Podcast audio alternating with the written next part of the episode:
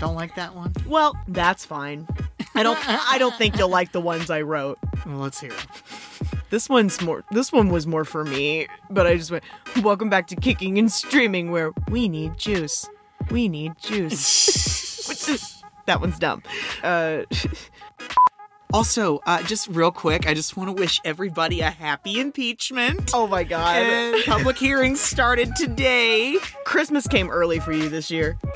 Christopher Walken, who is an old creepy cartoon. He knows what happened to Natalie Wood. Yes, he does. Yes, I'm sure he does. That's all I'll say. He knows something. Mm-hmm. I think it was the husband. Robert Redford. He just doesn't seem the type. He's creepy He's AF. What do you- creepy, but he's I, he just doesn't seem like a loon. Well, you know, I think see, it's he funny. is kind of a lunatic, I guess. The more you talk, the more I see you understanding. but I don't. Ah, no, you it- just don't see it. You know, like listen. He creeped me out before all of the Natalie Wood stuff. All right, Okay, so that's all how right. I know I'm being objective about this. you might know Roger Bart as the singing voice of Hercules. Yeah.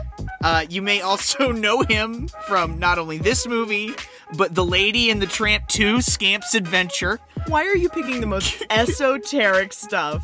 You, obviously, you have producers, American Gangster. I b- believe he's in the Harold Kumar film.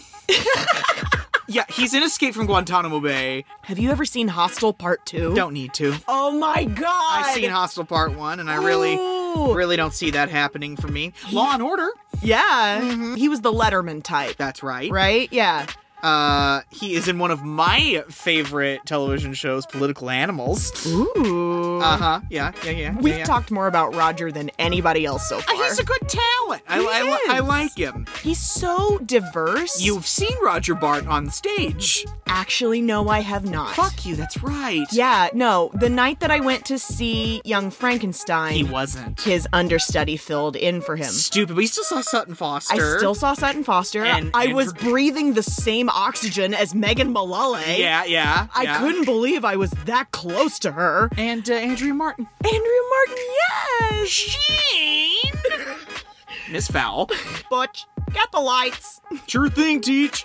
Thank you. I'm sorry. Also, it came out. I'm sorry. this film was released on the day Ronald Reagan died. Of course you know that. I mean, I only just realized that because I was looking at the release date and I was like, June 11th, 2004. Why is that a big day? And I was like, oh yeah, Reagan died on that day. Interesting, considering conservatism is one of the cruxes of this narrative. Okay, I'm spoke. He didn't die on that day. His funeral was on that day. he died on the 5th, Okay. but was but was entombed on the 11th. Ross, the fact that you knew he died that week at all is impressive to me. I know when all of them died. No, that's a famous one. I'm not going to ask you that.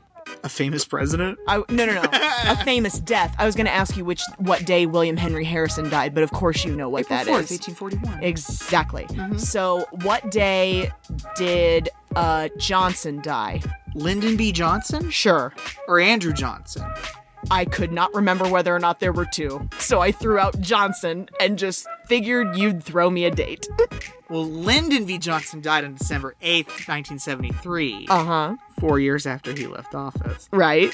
A Okay. massive heart attack. But you don't know when Andrew Johnson died. Well, Andrew Johnson died in 18. It's either 1875 or 1885. I'm pretty sure it's 1875. What's it like to possess that body of knowledge that you can do almost nothing with? It's great Yeah? because I can do research knowledgeably with it. I always wish you were around during president categories when we watch Jeopardy. I'm the only person to have around during president categories. Guys, Alex, bring me on Jeopardy, but like American History Edition. Like, exactly. I'm gonna make me some money. so, like, anytime you're ready, boo boo. oh no, if they ever had a movie and television themed Jeopardy, they'd all be in trouble. Mhm. That's right. Anything you can do, I can do better. I can do anything better than you. No, you can't. Yes, I can. No, you can't. Yes, I can. No, you can't. Yes, I can. Yes, I can. God. I love you. Sorry. Anything else you want to talk about before we get into the narrative? Besides my joints? No. Oh my god, guys, we took a trip. To- Guys. so if you know my name, what I look like, or know anything about me, you know that Lana Del Rey is um, my deity. That's exactly the word I was going to use. anytime she comes to the Midwest, I have to go. Like it's it's a requirement. I, I have to go. And tried to get tickets to Chicago, sold out in like a half hour, tried to get the tickets to Nashville, didn't work out either. So I landed on Madison, Wisconsin. Never been to Wisconsin. Mm-hmm. Shit. I know. Shit. I mean, we've heard a lot about Wisconsin in our documentary watching capacity, Mm-hmm. so I'm sure we had some expectations of how friggin' cold it was gonna be. I've always wanted to go to Madison. I never want to go to Madison in the latter half of the year again. um, I will only ever grace Madison again with my presence in the warm ter- uh, in the warmer months, The, the warmter. the warmter months. and um, yeah, we stood outside of the Sylvie. It's just a theater in uh, downtown Madison for two hours, and it was uh, 15 degrees. Yes, it was. And I thought Carrie Ann was crying, and I thought I was going to lose toes. I was actually crying because of the pain in my fingers. Th- I, there was so bad. you and I were like huddled really close together with our foreheads touching. Mm. We had to. like breathing on each other's faces Yeah, so well, our noses wouldn't freeze. It was it was unbearable. Um, shout out to Stella Wood and her mom Tony. who brought us hand and foot warmers? Yeah, God bless you, woman I just met tonight. I d- but seriously, No, seriously. yeah. It was amazing. She was beautiful. I was kind of dumbstruck the whole time. Um, Some people got bounced out of the club for trying to disguise their vaping with this fog machine. and then she was totally hitting a vape while she was performing. It was awesome. I think that's a little backwards, but I love her. She can do what she wants. And what are they gonna do? Kick her out? like, I can't. I mean, uh, it's whatever. Um, I can't. I almost wanted to yell. People just got kicked out for that. Like, there were some people pissing. I was already mad because of my body, Uh huh. but then, Your body was mad at you. Uh-huh. Yeah. You betrayed it. well, would I do that again? Never. Really? No, I love her to death, but I will never do anything like that again. I'm glad we learned something. Mm-hmm. I c- couldn't feel my toes for the rest of the night. You remember the next day, the waitress at the Denny's was like, "Oh, you don't know. That's just the way it is up here. Yeah. No, nobody can move their fingers." She said, You have no idea that this is nothing. I, Right? And I was like, Okay, bye. We're going to leave Wisconsin now. And I love that she says, I before we came here, I only ever had sex with one person, and that was usually Hank. what does that mean? I don't know. God. and he's just sit- he's just standing there grinning hopefully and she's like but i can do better do you know who nicole kidman kind of reminds me of in this movie Tell me. she reminds me of anna Faris in the scary movies in this role for some reason like she's nowhere near as stupid but like the the inquisitive nature about her and her skepticism in all things that happen in this movie Yeah. just very poignantly reminds me of Anna Faris's performances in the scary movies. That's funny. Like, She was married to Chris Pratt. yes, yes, she was in it. What a lucky Goyle. Fairfield County. what? Guys, if you know anything about states, yeah. you know Connecticut. right. Connecticut is the one that's spelled all funky. it's the small square in between Rhode Island and New York. right. Yes. Guys, Where all the rich white people live. if you're walking down the street in Connecticut, you can cut the tension with a knife. The classist tension? oh, right. Like, Because they have a very. you're either really poor or really rich if you live in Connecticut. There's not a very big middle class. right. Yeah. And so it's like, oh, I can immediately tell if you're poor or well off in Connecticut. Oh God. you have a lot of feelings about Glenn Close. I just cannot believe that she agreed to do the things that this character has to do. And don't get me wrong, I'm very I'm just thinking about all of it. Don't get me wrong. I'm very sorry. No, I know why you're laughing. It's because you can't stop thinking about chicka chicka chicka chicka Yeah, chicka we'll get chicka there. chicka. We'll get there. Shut up. We'll fucking get there, all right? It's like you're holding in a fart or I, something. I know. I feel very constipated. Oh, no, I'm sorry. All the women in this movie are blonde. Damn near. so Claire's like, "Welcome to your new home." They all sound, I don't know, very AIE. Robotic? Say that. okay, I didn't want to say that. I want to get there. Okay, okay, sorry. They're all very, They have a sing songy cadence. yeah. She just has this lilt in her voice.